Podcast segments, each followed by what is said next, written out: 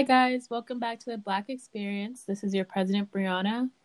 Vice President, Tara. And Secretary, Hillary. And we are back, with another podcast. No guest, but, I digress. We'll get there. I think we should start off this podcast with, the recent event that happened last week in Atlanta, Georgia. I believe it happened the night we were recording. We had recorded last week's podcast, so we weren't able to talk about it. But I think we should probably, mention it this week. Wait, before we do that, I just want to say really quick, thank you to everyone who listened to our last podcast episode. I think it was something that was really important for us to talk about. And right now, it's our second most listened to episode after our intro episode. But that was the last time I checked, so it could have surpassed it. And a special shout out to Arlene and Christopher McDonald-Dennis, Spencer Moser, Jen LeBant, Professor Shudo, and the Black Alumni Network for all y'all for sharing the podcast episode, for reaching out to us about it and asking questions and trying to help us out.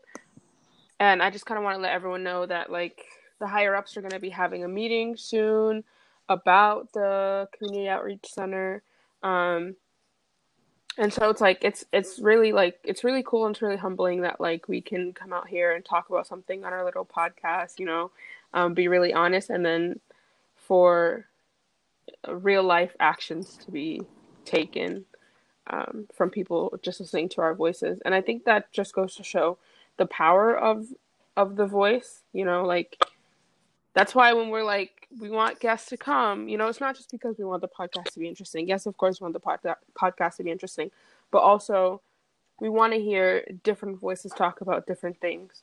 We want to hear what concerns members of our MCLA community, what concerns people in general, what can we help to fix, what can we talk about, because dialogue is just it's important, yes, it's the first step, but it's a step nevertheless. And kind of a segue into our topic, one of the awesome voices that we've had on this podcast is our very own Hua Zhang, who was on episode 10, Solidarity with the Asian American Community, which everyone should cycle back and listen to, especially in this troubling time.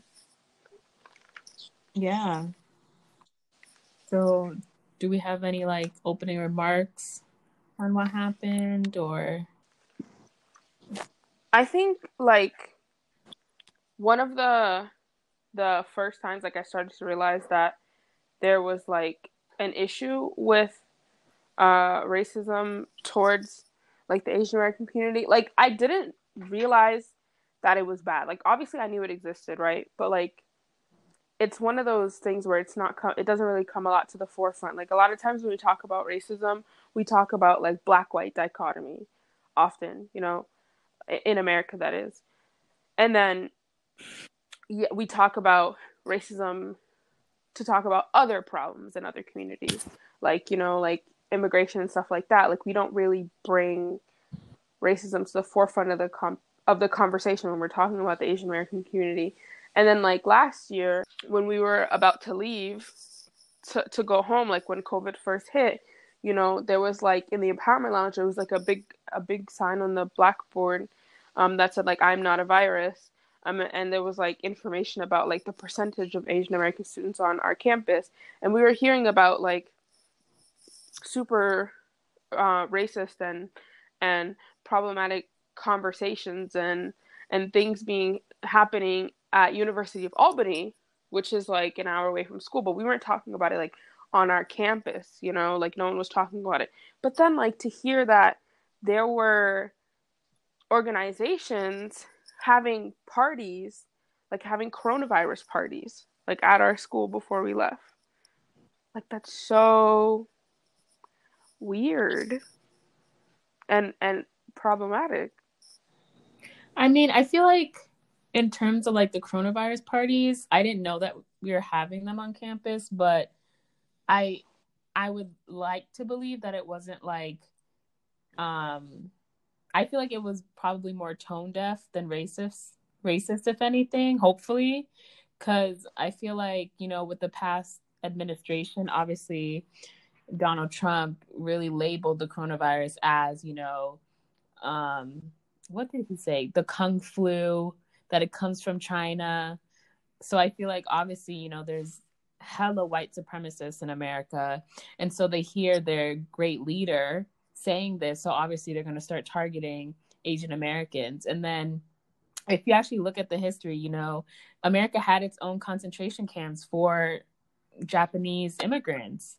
Mm-hmm, so internment camps. Yeah. So I feel like, because like if you were to listen to episode 10, obviously Hua discusses like the model minority myth. So I feel like because, you know, that's in the American system when it comes to Asian Americans, obviously a lot of Asian Americans who believe in the model minority myth might not discuss racism or, you know, want to voice that because they, you know, they fit into this like standard, you know, although they're not white, they fit into this kind of standard of kind of appealing to white people.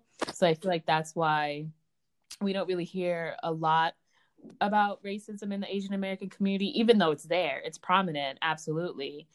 So I think this like incident definitely kind of amplified what was already happening in America, like secret. And the reason why I said that the parties were problematic as opposed to just being like tone deaf was like, I don't know, like to me in that era when you hear about students on other campuses, like Asian students on other campuses being targeted, being like fearing for their safety, being treated like others, being treated like they're sick. And then for you to have a party with based on the virus that's associated with those students, like that to me just felt like really like that. I just took issue with that. Like I just thought that it was like really insensitive. Mm-hmm. Like for the Asian students on our campus, which are already like a minority on our campus because there's only, I think it's like 0.2% or something of our campuses is Asian students.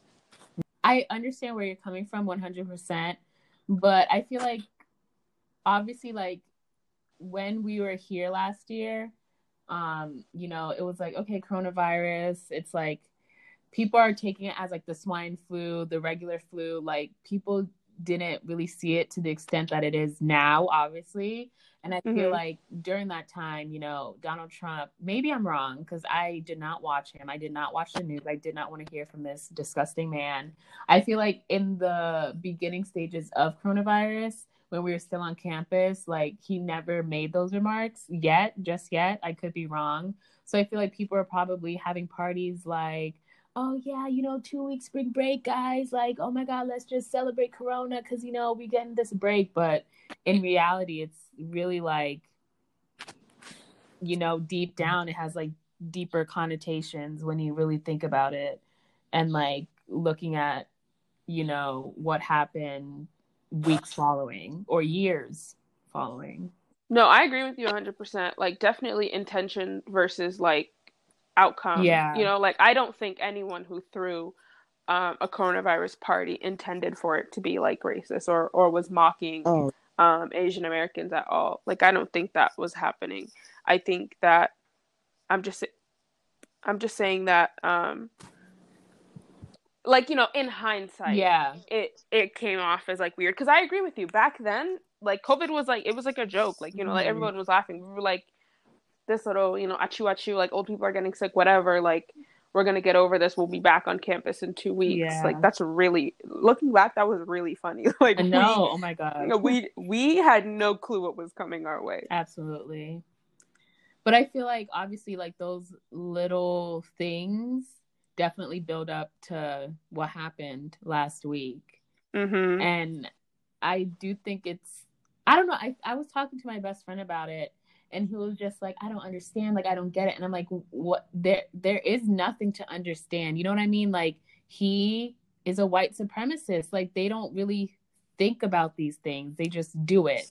They see someone that they don't like, that they have hatred for, that their president has grilled, well, former president, has drilled into their minds that them wearing a mask is Asian Americans' fault. And so therefore, they just, it's terrorism. There's this regime that they believe, and then they conduct these terrorist acts to fit that regime, to make Donald Trump happy. You get 100%. Yeah. So, and I feel like oh, go ahead. No, you can go. And I feel like there's parallels to what we saw last year with the Black Lives Matter movement, where it's like, it's not like COVID caused Asian hate, AAPI hate. It's not like, just like it's not like the murders of George Floyd, Breonna Taylor, Ahmaud Arbery, everyone else caused, you know, whites, like hate towards Black people. Like, all these things were already existing, you know? Like, white supremacy already existed. Racism against, you know, all types of people already existed. And it's like, for us who aren't AAPI or part of the AAPI community, it's like, whoa, like, where did this come from, you know? Like, people hating on Asian Americans, like, this is abnormal to us.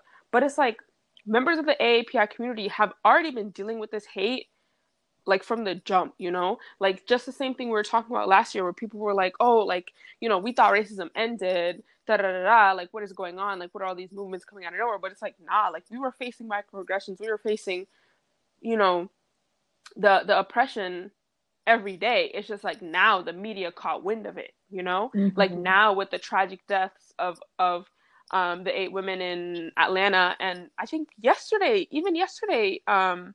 someone was murdered. I don't remember. Another woman was murdered somewhere else. Another Asian woman was murdered somewhere else. And it's like, now these things are coming to light, and now we're starting to really see them as like, wow, like, white supremacy is not only something that Black people are under the heel of, you know? It's all a bunch of communities. Yeah. Just gonna say, I just completely agree with both like points you and Tara are both making, because I also understood what you was also saying, Tara. Like, Bree. Like, in the beginning, those, you know, COVID parties were not intended to disrespect or like come off as like, oh, you know, we're shaming that community or that the, you know what I mean? Like, we're not shaming that specific community, but it's like, yeah, like, at first, like, it was just out of ignorance. It was just out of, like, curiosity. It was just out of, like, I guess, teenage volition. Like, that's something I guess I would say. But, yeah, I completely, so it wasn't to the extent that it is now. Absolutely. Like, so I'm just, yeah, I agree with both what you and Tara are saying, because now it seems like white supremacy is targeting any and everybody that might potentially be, not even that, potentially is some form of threat to them or their society, or just out of boredom or out of like thinking they're doing justice for their community or their people. Is just it's disgusting. That's like, honestly, I didn't think it would even come to this extent that, like, now we're targeting Asian Americans because they supposedly are the cause of, like, what? Of the coronavirus. Like, we're, like, what? 2 years into the coronavirus and people want to do this now? Like, I'm understanding. Where's this logic coming from? Where was this idea coming from? Was this something they had been planning before? Like, just all just questions. We're not understanding. Someone is going to have to start finding answers, because this is unacceptable. Mm-hmm. And COVID is an excuse in this situation, you know? Like, just, like, it, like, in 2016, when all of a sudden, like, Trump won, and all of a sudden, you know, these white supremacists were coming out of the woodwork with their Confederate flags, getting real bold. Trust that they were like that behind closed doors for years. And then Trump gave them an excuse to flaunt it. So now all of the people who have always been racist towards the AAPI community are coming out of the woodwork and using COVID as an excuse, you know? Mm-hmm. Like, you see these, we've been seeing these acts of like, disrespect, like, forever, you know? Like, we were talking about in episode 10, we were talking about how there's a lot of strife between the Asian American community and the Black community, for a bunch of different reasons. And so it's like, these issues have always existed, but now, you know, COVID is giving the aggressors an excuse to be aggressive. Yeah.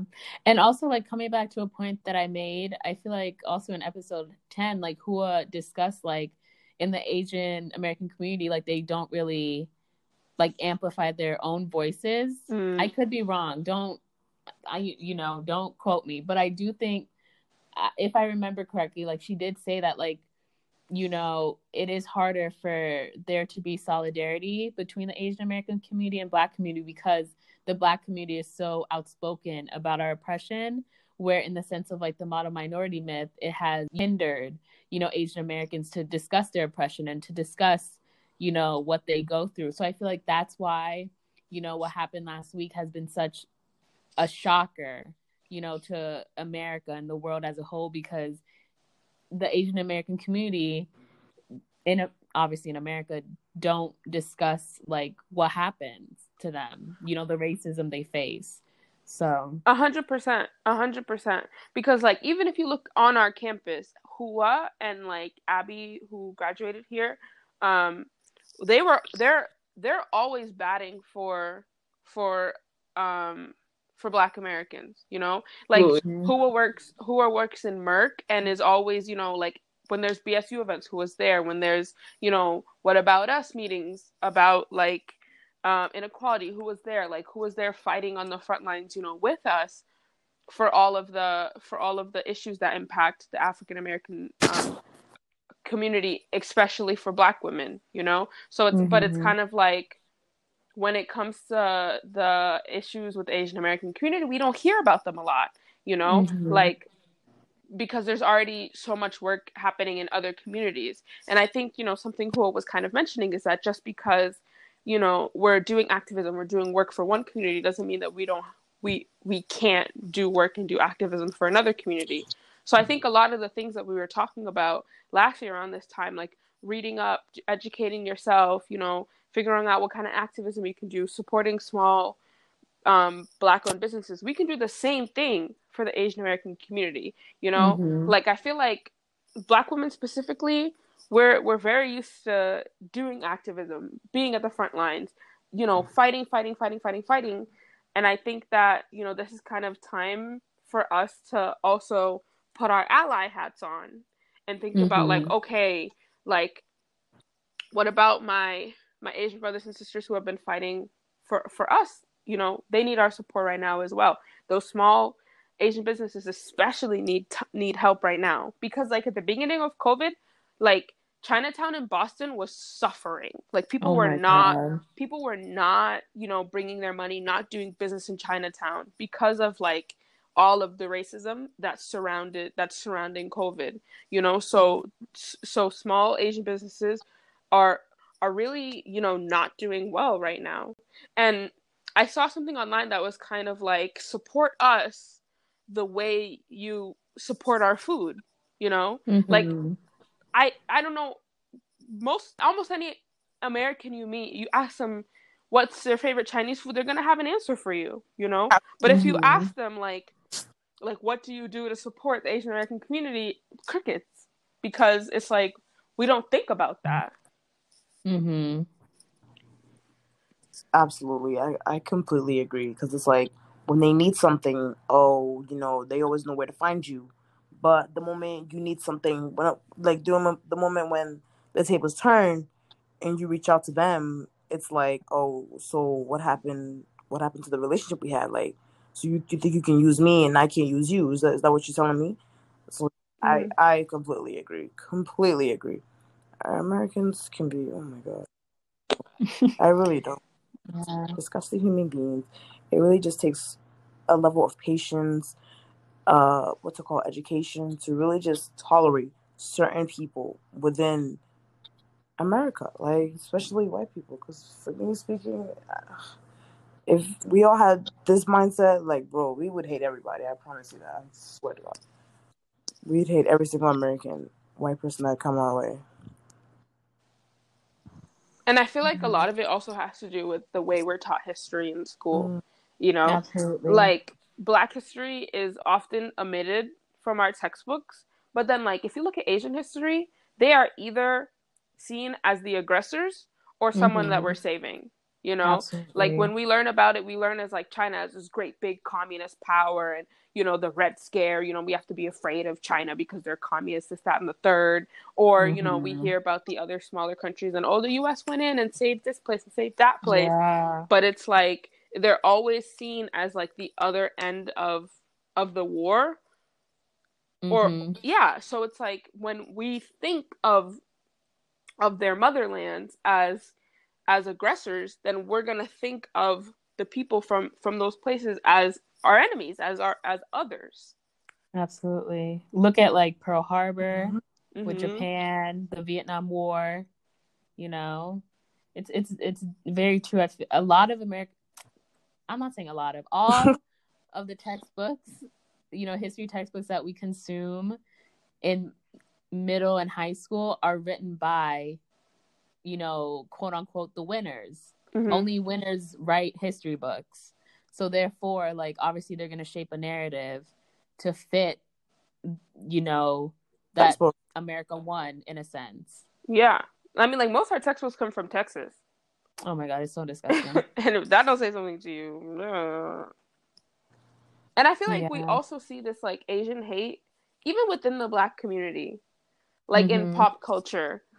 Like, any, like, Black person who likes anime, who likes K-pop, who likes Asian food, oh, like, they're weird.